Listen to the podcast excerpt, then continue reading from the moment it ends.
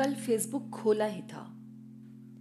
सोचा क्यों ना अपने उन अनजाने, अनसुने दोस्तों की ज़िंदगी में झाँक के देखूँ कि आखिर ट्रेंडिंग क्या है। क्या कर रहे हैं सबके सब इस कोरोना एज में? ऐसा क्या हो सकता है जो ये कर रहे हैं और मैं नहीं? बस इसी इरादे से शुरू किया मैंने स्क्रीन को स्क्रॉल करना। जैसे जैसे नीचे जाती रही, मेरा दिल बैठता चला गया।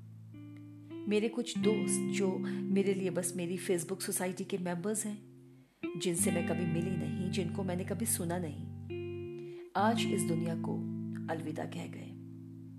इस क्रूअल कोविड बीमारी ने उन्हें अपना शिकार बना लिया। न जाने कितने प्लान्स होंगे उनके, अपने फ्यूचर के लिए, अपने करियर के लिए, अपनी आगे आने वाली लाइफ के लिए। और हाँ यही देखने के लिए तो मैंने फेसबुक खोला था कि अपने टैलेंट को, अपने स्किल को एनहांस करने के लिए लोग आजकल कर क्या रहे हैं? कितना बेमानी है ना ये सब कुछ सोचना। जब सांस लेना मुश्किल हो, धड़कने संभालना मुश्किल हो, ज़िंदगी बचाना मुश्किल हो, तेज भागते पलों को पकड़ पाना मुश्किल हो, ऐसा तो कभी हुआ ही नहीं जो अब हो रहा है। दहशत बैठ गई है मन में।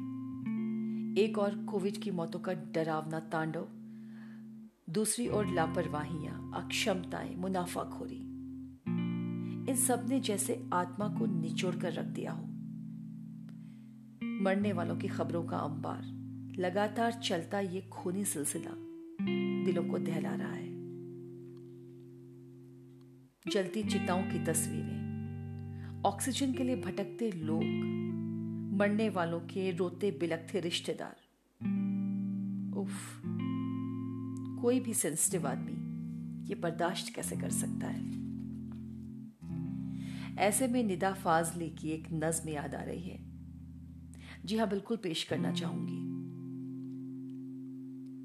देखा हुआ सा कुछ है तो सोचा हुआ सा कुछ। हर वक्त मेरे साथ है उलझा हुआ सा कुछ।